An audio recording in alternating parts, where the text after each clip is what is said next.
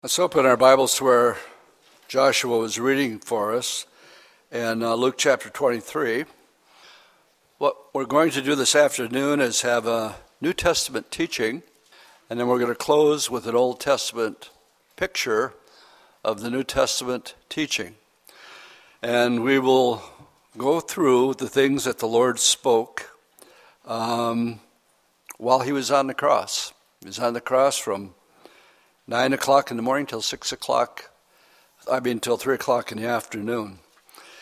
Um, he spoke seven different times. I think that's significant, and that the number of seven is a number of completion. And um, these were his final words that we will be looking at. Um, on Wednesday, we were talking about Jesus knew this was his last week. And so he was giving his final messages. And sometimes final messages are some of the most important thing to that person that he wants the people to know. And what he talked a lot about was um, his second coming, um, the abomination of desolation, the tribulation period, that he would be coming again. And these were some of his last words. There's been people throughout history that have had their last words recorded. Karl Marx died on March 14th, 1883. His housekeeper came to him and said, Tell me your last words and I'll write them down. And Marx replied, Go on, get out.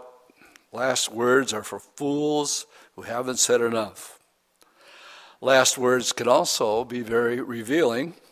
P.T. Barnum said as he was dying, what are today's receipts? In other words, how much money did we make today? Napoleon said, Chief of the Army. The great preacher Charles Spurgeon said it at his last words Jesus died for me. And John Wesley, the founder of Methodist Church, said, The best of all is God is with us. Jesus was crucified, and we're going to put up on the screen right now. We're called Calvary Chapel for a reason. He was crucified on Calvary's cross, Calvary meaning Golgotha. And I don't know if this is one that actually has a circle in it or not, but there you go, just like that. You say it and you get it. you can see it. It's uh, unfortunately the last time we were there, the bridge of the nose has been eroded. But clearly, when it talks about the place of the skull, this would be just outside the Damascus Gate, maybe 100 yards um, down, down the street. Below is a bus station. And um, Jesus would not have been crucified on top of Calvary, but probably right alongside of the road. We're going to leave that up during the duration of our study this morning. it's not this morning, but that's what I usually say when I'm up here.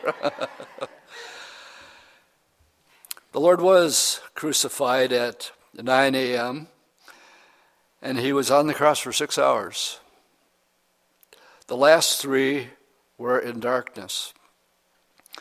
Um, I can't begin to try to put into words, I'll probably say this a couple times during the message um, the agony that he has already suffered in Gethsemane to the point where he wants it taken away, to the scourging, to the beating, um, physically weak, as we'll read here, that somebody else had to carry the cross. And then, um, probably uh, the worst for the Lord would have been the time when he was forsaken by his Father, completely alone for the first time ever. And let that one sink in for the first time ever. And I'll get to that in a bit. During the six hours, Jesus spoke. He spoke seven different times. This Good Friday, we will look at all seven, beginning with his first statement here in Luke. And we'll go back and um, look at it again. In uh, Luke chapter 23, verse 34, as they crucified him with um, criminals, one on the right hand and one on the left, Jesus said, Father, forgive them, for they do not know what they do. And they divided his garments and they cast lots. One of the things that we've grown accustomed to here is making a statement that we can't get through a chapter of the Bible without having Bible prophecy being fulfilled. And um, if I remember right, while the Lord was on the cross when he died, there are 33 Old Testament prophecies fulfilled during this period of time. So, Father, forgive them. We will again tie into an Old Testament prophecy and its fulfillment here. This fulfills Psalm 22. Psalm 22 describes more of the emotion and physical agony that our Lord went through more than the Gospels tell us. There's more description of, uh, of the physical um, torment and suffering that Jesus went through. But here he says, Father, forgive them. And uh, so here we have a prophecy fulfilled from Psalm 22, verse um, 1 My God, my God, why have you forsaken me? And talking again in Psalm 22 about um, that being fulfilled. Already weakened by the scourging, Pilate thought he was innocent. Pilate thought he could sway the crowd to lighten up. And um, it, was, it was a custom in Rome to release somebody on the Passover. It was the Passover. So he thought through the scourging, maybe, just maybe, they would see how much suffering he had already gone through and they would release Jesus. But the Jewish leadership insisted, stirred up the crowd, and got them to cry out, Barabbas, Barabbas. You and I are Barabbas. Barabbas went free. Jesus suffered. Barabbas was guilty. Jesus wasn't. And so, if we can identify with anybody in the scriptures, it's really Barabbas. But he's already been weakened by the scourging of the 39 lashes. And we read in verse 26 of this chapter as they led him away, they laid hold of a certain man, Simon, a Cyrenian, who was come from the country, and they laid the cross that he might bear it after him. Um, I don't think anybody's adequately ever been able to describe um, what a person looks like after 39 lashes with a Roman whip, because they put pieces of metal and glass into what, look, what we would call a cat of nine tails. And uh, the way that they would execute, once they've been condemned, not quite condemned yet, the soldiers would have their way with, with the Lord. And if they were soliciting a confession out of you, what they would do is they would start off really easy with the whip. You would get your 40 lashes. You ever wonder why they say 40 lashes minus one? The reason for that is we were studying in men's prayer in Deuteronomy that a punishment you could give a man 40 lashes for. But that's the law.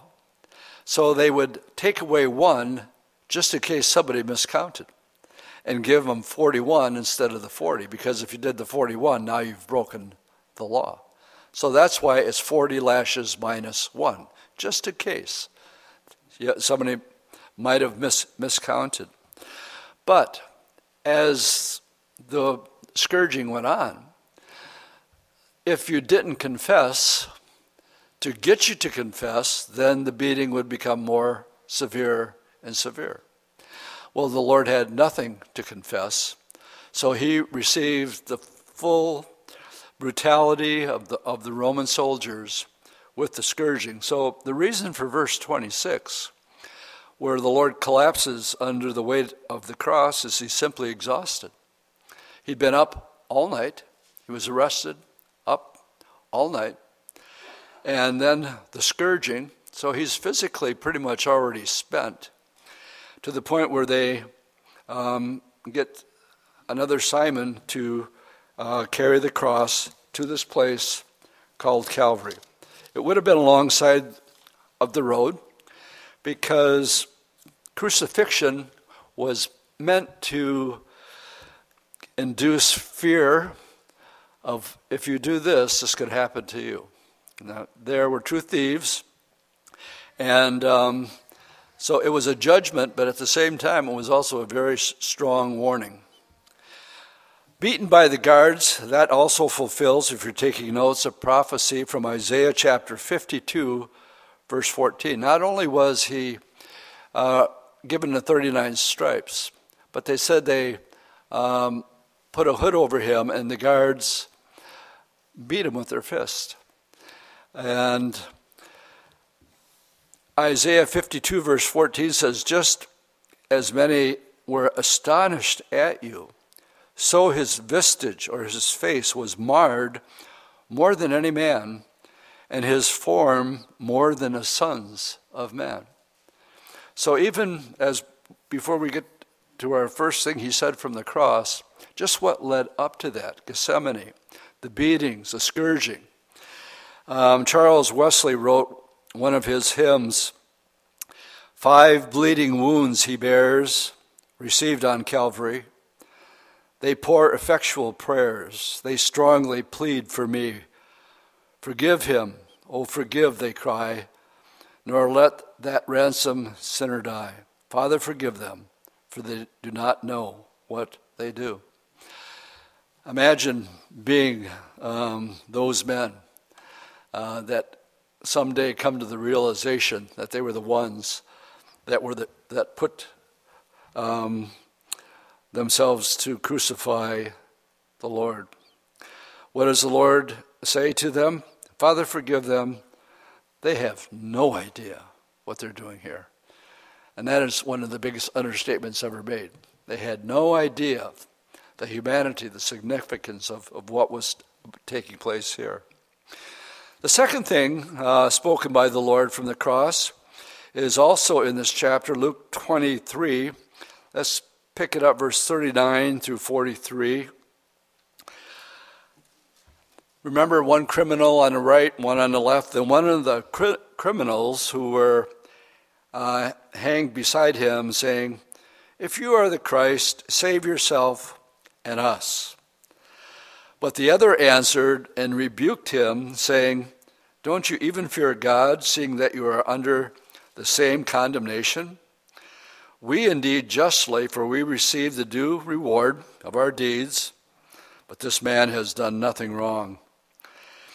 And then he said to Jesus, Lord, remember me when you come into your kingdom. And Jesus said to him, this is the second thing said from the cross. Assuredly, I say to you, today you will be with me in paradise. Now, this tells me that my salvation and your salvation can only be by God's grace and by God's grace alone. Why do you say that? This guy had nothing going for him. He was a criminal, he was a thief. Um, he had no good works never been baptized, never said the sinner's prayer. Um, the only thing he said was, Lord, remember me when you come into your kingdom. And the Lord's response to that was, Today. Today you're going to be with me in paradise. Now, if you weren't here on Wednesday evening, um, we went into quite a bit of detail um, about paradise being Abraham's bosom. I like to refer to this as a deathbed conversion. And this is a story that I tell if I know a person isn't saved and he's about ready to, to check out. And um, he says, I've had people say to me, I'm not going to be a hypocrite, not now. Not, well, I've lived my whole life not being a Christian. That would be hypocrisy. I said, no, when, and I tell him the story about the thief on the cross. He had nothing. And he had been uh, nothing but a criminal his own life. And yet that was his sinner's prayer. The Lord didn't look at the words that he said, he looked at his heart. He believed. He said, Look, we're guilty to the other guy, but not him. He's innocent. We're getting what we deserve. but he's an innocent man. He believed that Jesus was the Son of God. Oh, it doesn't say that, but the Lord knew that. Good place for an amen. the Lord knew this man's heart, and he knew that he was asking to be remembered. To say, Remember me when you enter your kingdom, can only imply that he believed he was the Messiah. So he was saying, When you enter your kingdom, will you remember me and somehow make it right? And so the Lord says, Today you're going to be with me in paradise. If you weren't here on Wednesday, and I won't, I'll skim on it right here, but on Wednesday, we went to Matthew 27. We went to Ephesians 4. That before he ascended, he descended into the lower parts of the earth. As Jonah was three days and three nights in the belly of a fish, so the Son of Man will be three days and three nights in the heart of the earth. We went to Luke chapter 16. We talked about the rich man and Lazarus. The rich man in hell, Lazarus, at a place called Abraham's bosom. And then in Matthew 27, verses 50 and 51 and 52, it says, After Jesus arose from the dead, the graves were opened up. And people came and walked around Jerusalem appearing to many. Abraham's bosom is called paradise. And when the Lord says, Today you're going to be with me in paradise, he meant Abraham's bosom. He was on a short stay, three days. Hebrews chapter 11 tells us that these Old Testament saints died in faith, waiting for this event to take place because they could not go to heaven until um, Jesus' blood was shed. We read in Hebrews that the shedding of blood of goats and lambs is a, set temporary sign of the real Lamb of God who is going to take the penalty for your sin. And when that happens, then Abraham's bosom, paradise, no longer exists. Today, if a person dies and is born again, to be absent from the body is to be present with the Lord. You don't go to Abraham's bosom. Another good place for an amen. We are changed and we immediately are at the presence of the Lord. With that being said, we're going to meet this man someday. He'll be a brother in the Lord. And um, um, the other one, unfortunately, you will not see. Let's turn to the Gospel of John, chapter 19 for our third thing that Jesus said from the cross. John chapter 19, verse 25. We read, we'll read through verse 27. Now there stood by the cross of Jesus his mother, his mother's sister, Mary the wife of Clopas, Mary Magdalene. And when Jesus therefore saw his mother, and the disciples whom he loved standing by, he said to his mother, Woman, behold your son.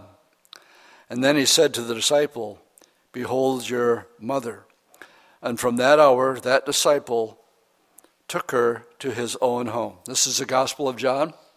Whenever John refers to that disciple, he's referring to himself.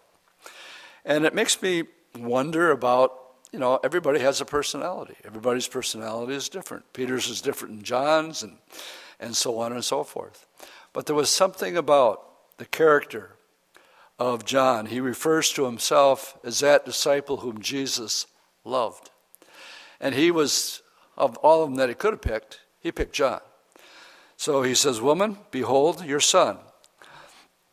And um, it could be referring to himself, but I personally think he's referring to John, and it's because he says to the disciple, "Behold your mother," and from that hour the disciples uh, took her to his own home. Again, um, I can't put this in a word, so let's try to uh, look at Luke chapter two. This is also a prophecy being fulfilled, but from a New Testament Luke chapter 2, picking it up in verse 25.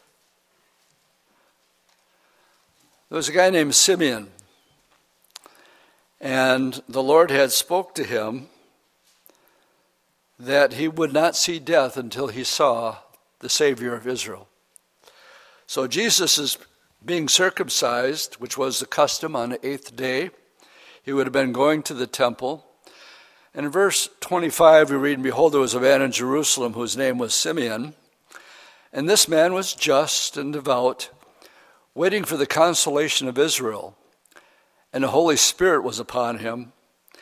And it had been revealed to him by the Holy Spirit that he would not see death before he had seen the Lord Christ. So he came by the Spirit into the temple. And when the parents, that would have been Joseph and Mary, brought in the child Jesus to do for him according to the custom of the law, he took him up in his arms and blessed God and said, Lord, now let now you are letting your servant depart in peace according to your word.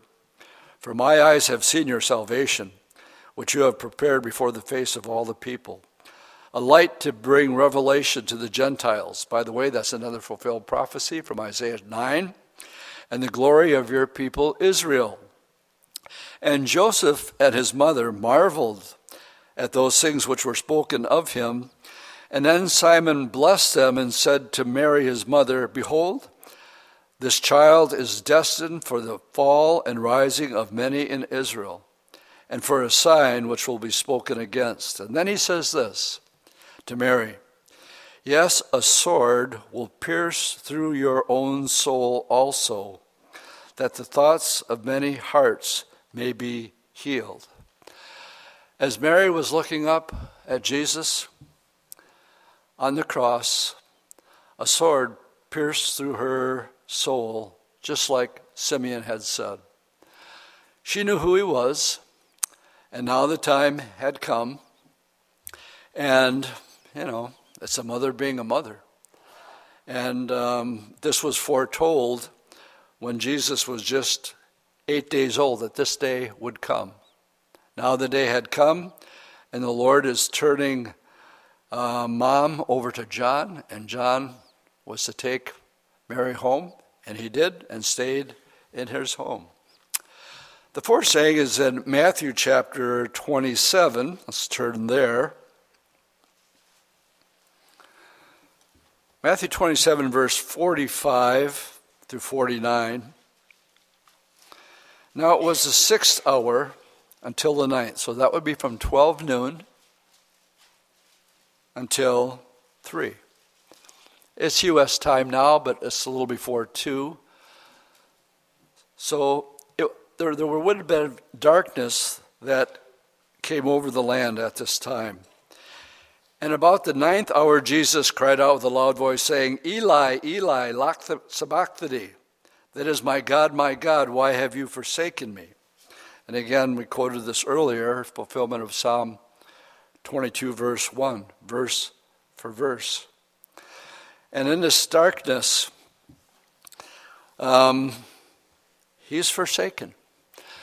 But I really spent more time thinking about this saying from the cross than any of the other ones because of the loneliness that the Lord must have experienced at this time, having never ever experienced true loneliness. Men forsook him, but the Father was always with him. Jesus had said in John 8:29, "And he that sent me is with me. The Father has not left me alone, for I do always those things that please him." In John 16:32 he said, "Behold, the hour cometh, yea, and now has come, that you will be scattered every man to his own, and shall leave me alone." Yet I'm not alone because the Father's with me. But at the cross, the Father left him. The loneliness of the Savior on the cross. Why was he lonely? Why was he forsaken of the Father? This is what sin does. Sin will isolate, sin will separate. And this was a moment in time, I know not how long it lasted for, but as I began to think about it, the Father, the Son, and the Holy Spirit have always been. They are eternal, and they have always been. I can't wrap my head around that. I can, you can tell me I'm going to live forever. Well, I can kind of gravitate towards that. Let's just keep going forward. But I can't go backwards. I can't wrap my head around always being. But the Father and the Son and the Holy Spirit have always been throughout eternity. Now, there's no time in eternity, and I personally believe it's multidimensional and a whole lot more when it says, Eyes haven't seen or ears heard, neither has it entered into your heart the things that are going to be. Or Paul saw it, he said, I can't describe it. I heard things I can't put into words. But they've always been. There's never been a moment that they haven't been one. We call it the Trinity God the Father, God the Son, and God the Holy Spirit. One God. There's only one God. Hear, O Israel, the Lord our God, the Lord is one. As a Christian, I have no problem with that. But if they read their Bible carefully in Genesis 1 1, in the beginning, God is not in the singular, it's in the plural. El is singular for God, Elohim is plural. So it actually says, in the beginning, gods. But there is only one God. So, again, I can't wrap my head around one God in, in three persons. Not yet. 1 Corinthians 13 tells us someday we will know as we are known. Oh, I get it. Now I understand. But not until then. So, for the first time, when Jesus um, cries out, My God, my God, why have you forsaken me? This preacher can't put it into words the loneliness that must have existed at that time. All the disciples had left, and John was the only one there with his mother. And um, so he's expressing um, um, the loneliness and the depth of something that had never, ever existed before, and might I say, will never, ever exist again. But it did happen one time in eternity. It happened on Passover, where the Father had to forsake the Son. And that's the right word there. He forsook him because God is holy, and sin and light and darkness simply cannot coexist. So, for that period of time, the Lord was on his own. And again, this preacher can't put it into words um, the agony, what he must have gone through with that. The fifth saying is in John chapter 19, so let's make our way back there. John chapter 19, picking it up in verse 28.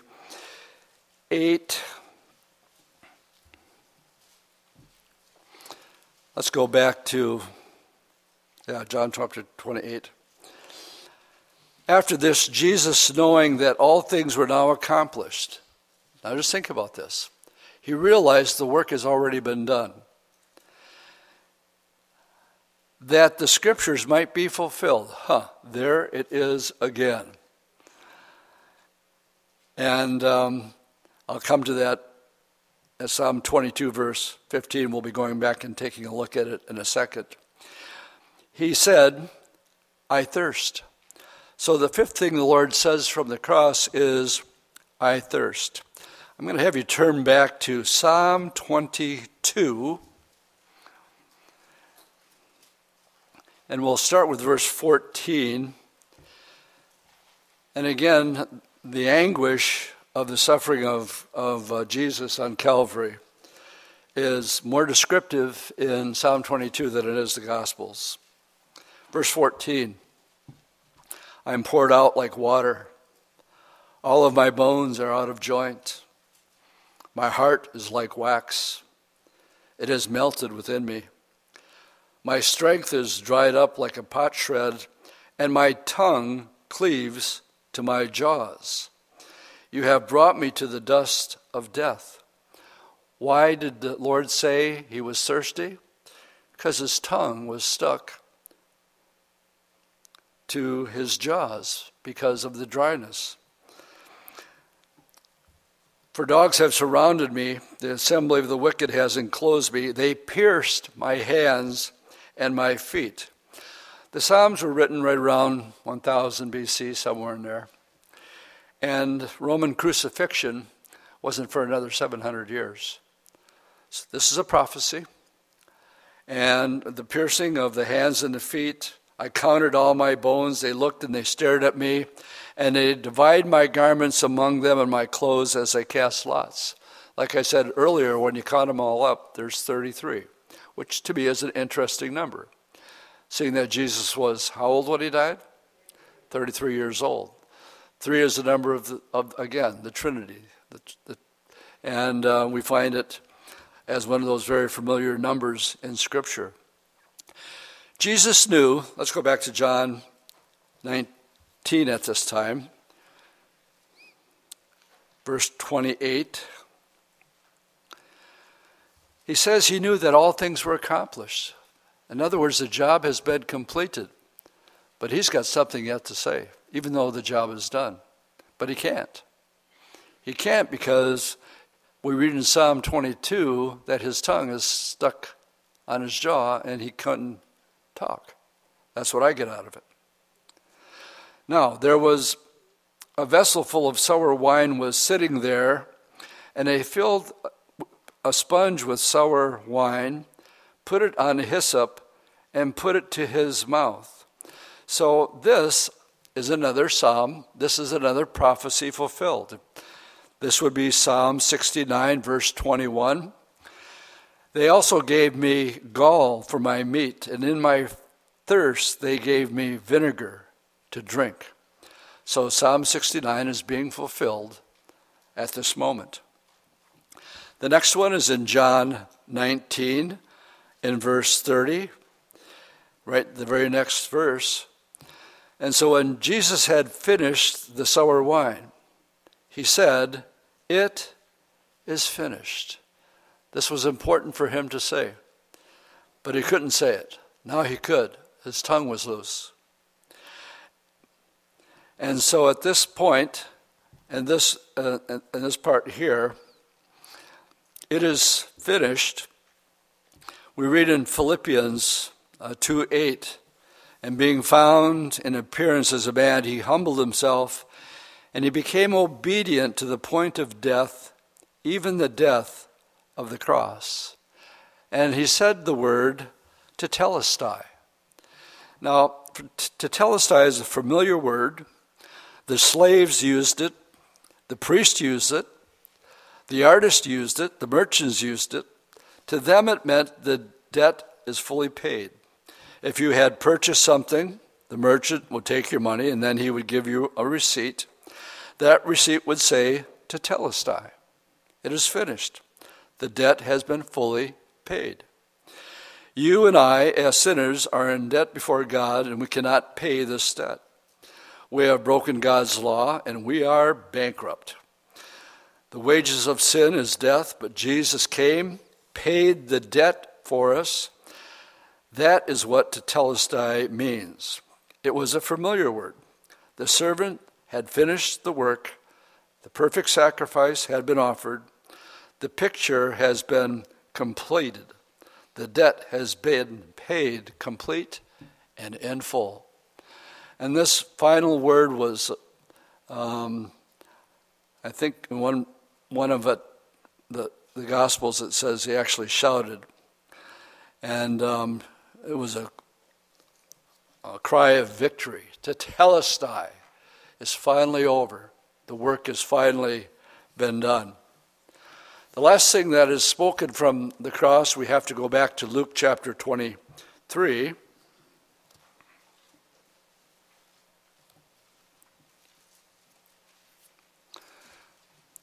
Picking it up in verse 46.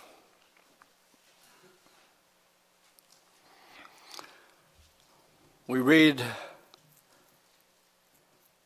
verse 45 the sun was darkened and the veil of the temple was torn in two.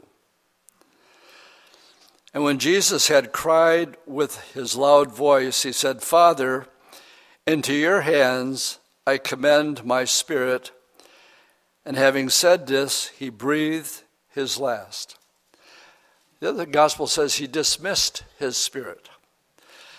Jesus is the only one, this is from John 10, verse 17. He says, The Father loves me because I lay down my life that I might take it again. No man takes it from me, but I lay it down for myself. I have the power to lay it down, and I have the power to take it again. This commandment I received from my Father. Jesus is the only one who ever lived that could have dismissed his spirit anytime he wanted to. He says, I have the power to lay down my life. I have the power to take it up again.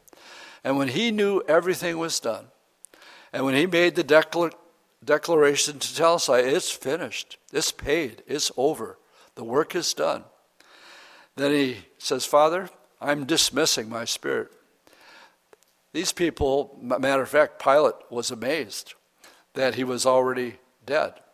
They broke the, the legs of the two thieves because the Sabbath was um, coming and they had to have this taken care of before the sun set.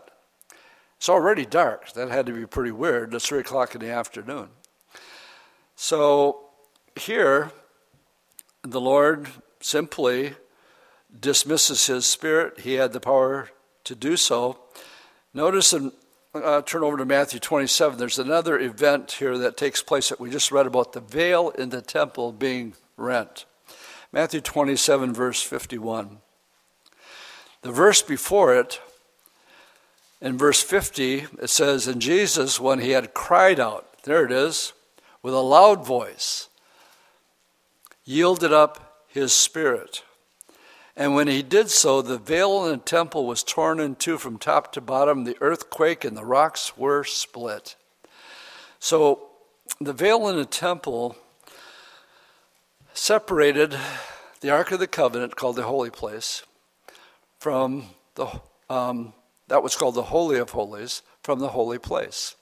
There was only one item in there, the Ark of the Covenant, had the mercy seat upon it, and only a high priest could enter, enter into it. That would be at Yom Kippur, and he would make atonement for the people.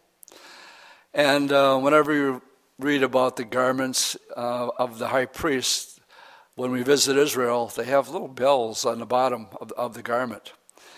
And um, the reason, actually, for that is that the high priest himself had to go through a purification ritual to make sure he had confessed his own sin before he would dare go into the presence of God.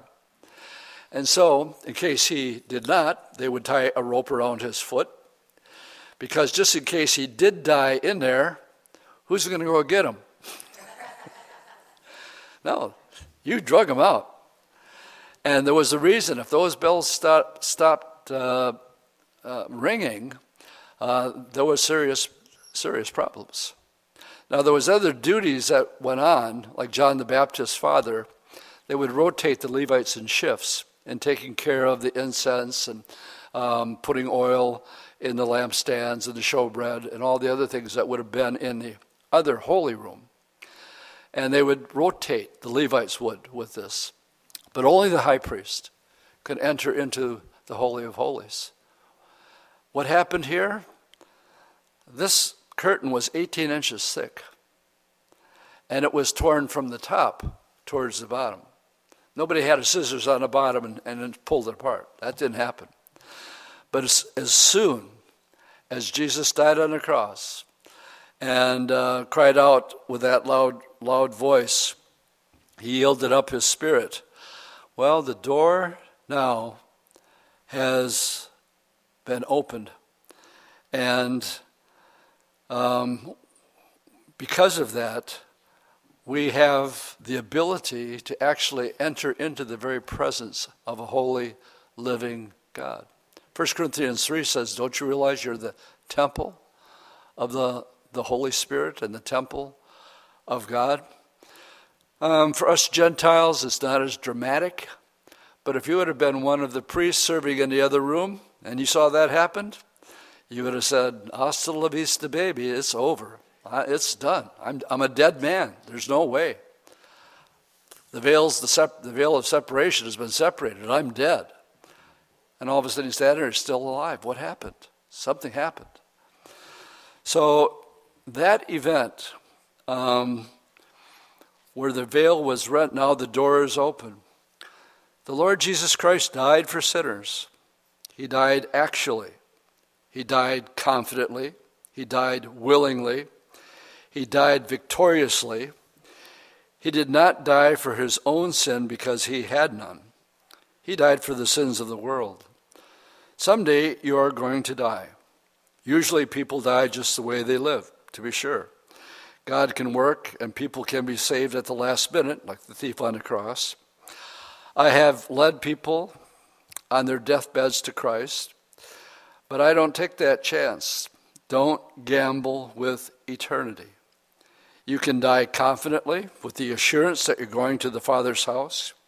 You can die with the promise of God's word to give you grace and strength and comfort.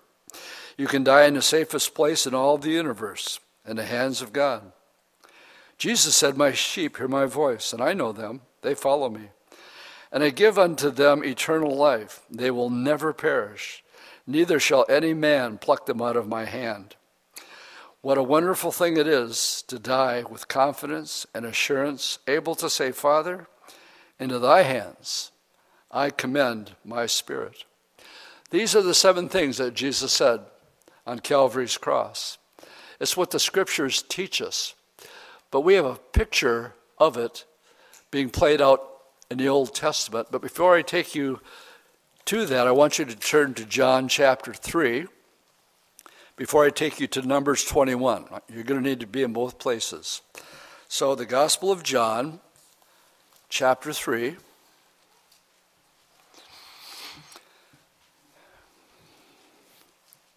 Sometimes I call John chapter 3 the, um, the gospel with the three musts M U S T. Nicodemus was troubled. Nicodemus was a Pharisee. He knew Jesus had something he did not, so he comes to him by nighttime. And he says, Look, I know that nobody can do what you do unless God is with them. And Jesus didn't mess around with Nicodemus. He cut right to the quick. He was beat, beaten around, taking a long way Nicodemus was to ask a question. But the Lord takes a shortcut. And he goes right to the heart of the matter and he says to him in verse 8 Most assuredly I say unto you, unless one is born again, he cannot enter the kingdom of heaven. People say, Well, why must you be born again? And I say, Well, because Jesus said, you must be born again. it's that simple. Yeah, but I'm really religious, more religious than Nicodemus, a good guy, rich man, a Pharisee, better than him. Here's the first must right here you must be born again. You must have a personal relationship with Christ. That which is born of the flesh is flesh, and that which is born of the Spirit is spirit. If you're born of water, that means you were born, you came out of your mother's womb. But if you're born of the Spirit, that could be something that only can come after you receive Jesus. Nicodemus isn't getting it. It's not clicking. I'm an old man. How can I, how can I be born again when I'm old? Do I go in my mother's womb and come out again?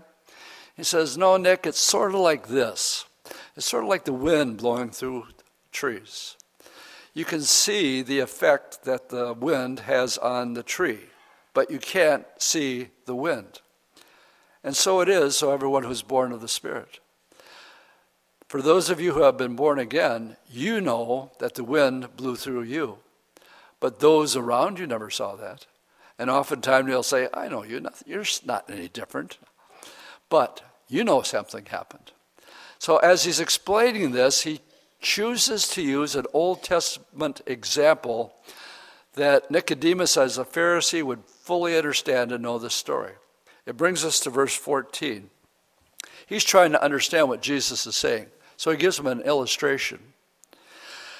In verse 14, he says, As Moses lifted up the serpent in the wilderness, even so must. Here's the second one. Even so must the Son of Man be lifted up. Um, and he's telling Nicodemus this here. And he would have immediately known what he was talking about. So let's go back and, as we close this afternoon, we'll look at this. Turn to um, Numbers chapter 21.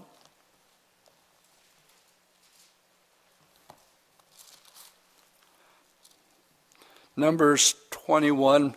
Let's pick it up in verse 4. The people are out of Egypt. They're murmuring. They're complaining. And against Moses. So let's pick it up in verse 4. Then they journeyed from Mount Hor by the way of the Red Sea to go around to the land of Edom. And the soul of the people became very discouraged along the way. Not any different than you and I. We have good days, we have bad days.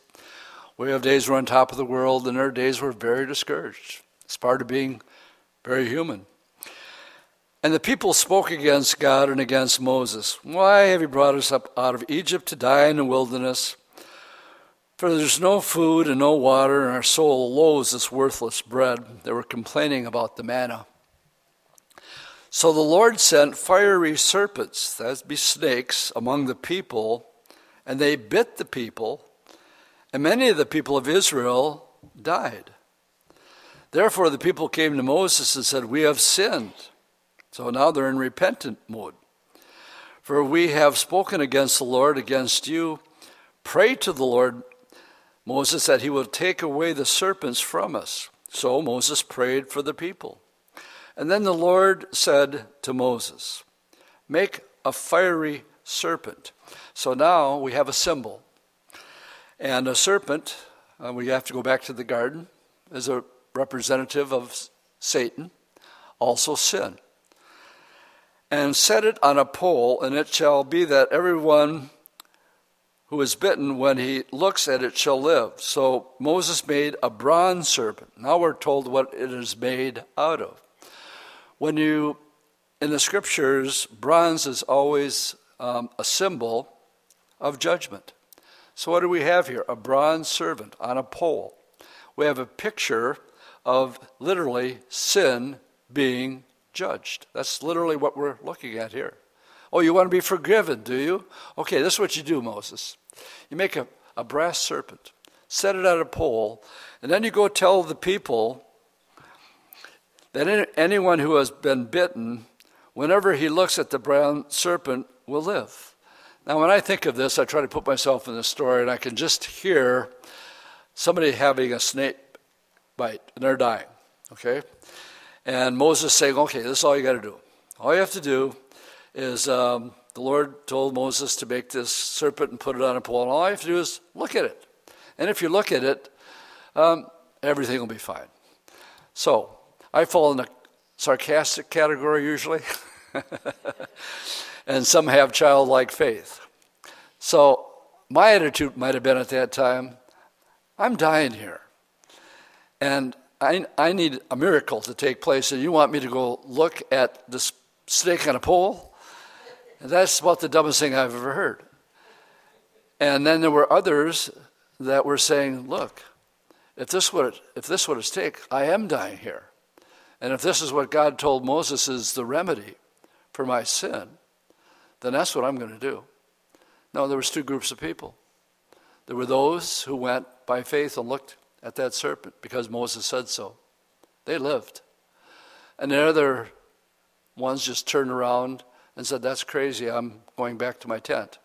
They died. So, what does Jesus use as an illustration to explain what's happening today at what we call Good Friday, when Jesus died on the cross. Go back to John 3.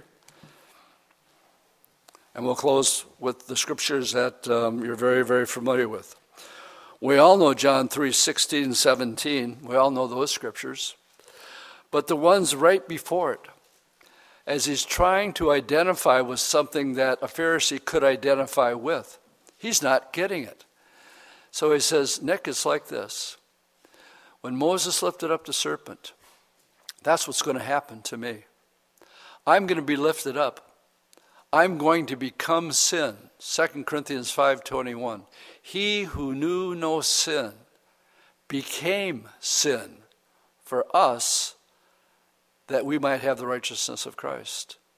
And so what is the picture? The New Testament teaching we went through with the seven sayings from the cross and what he did and what he accomplished. And he said, This is how it must happen.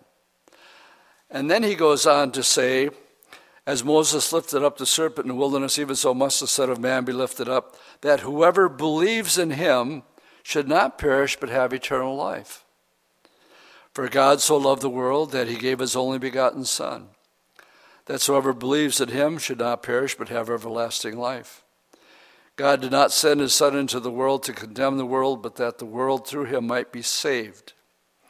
He who believes in him is not condemned, but he who does not believe is condemned already because he's not believed in the name of the only begotten Son of God. I'm sure Nicodemus was saying, I'm sure there was two groups of people back there. Those who believed and weren't condemned, and they, were, they actually lived, and then there were those who did not. And it, it really, there's only two categories of people as far as God's concerned in this world there's lost sinners who've been bitten by the snake, and there are saved sinners that's been redeemed because the judgment that took place was actually placed upon the Lord Himself. They're making a big deal out of this thing at Notre Dame and in um, the burning of, um, of the church. And the relics that they say they have in there, I always chuckle because I can always go to the old city and I can buy a piece of the cross anytime I want to. They've been, they've been selling them for hundreds of years. But they also claim, don't worry about a thing. We found the thorns that Jesus wore. Well, I can buy those in the old city too. And a lot of the tourists are gullible, especially, especially the first timers. But I just want you to think for a second about the, about the crown of thorns. It's also a picture. When man sinned, the curse on man was that he'd have to work. Did you realize there was no thorns or thistles before the fall? Thorns and thistles only came after the fall. But before there, there was no thorns and thistles. So when God was judging sin, they actually put the crown of thorns on him. That's also a picture. Sin being placed upon Jesus at the cross. And there's pictures just all over that that um, so important to tie the two together, the old with the new. You know what that does? It increases your faith. That Bible prophecy is accurate, and you can trust it. And on, on this Good Friday, um, we once again remember um, the greatest day besides the resurrection, which we'll be talking about on, on Sunday, that ever happened. And my plea to you would be if you've never, ever accepted the Lord, it's getting late. I don't know if we're going to be here next year. I hope not. I hope that doesn't disappoint anybody. Well, I'm with Paul. Paul said, I'm, I'm fixed, I'm torn apart here. I don't know. I'd rather be with the Lord, which is far better. But it's more needful that I be here right now so that he could teach and go around and share the gospel with others. But if he had his first choice, he'd say, Let's get out of here. Let's go home. To be absent from the body and to be present with the Lord. So,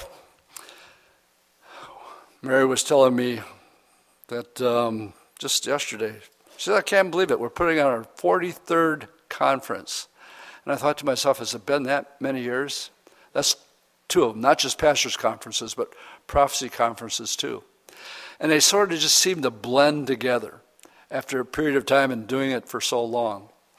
And, um, but I know there's going to come one when it's going to be the last one. This could be your last Good Friday. And if you're not born again, please don't leave this building without knowing for sure that your salvation is secure. How easy, easy is it?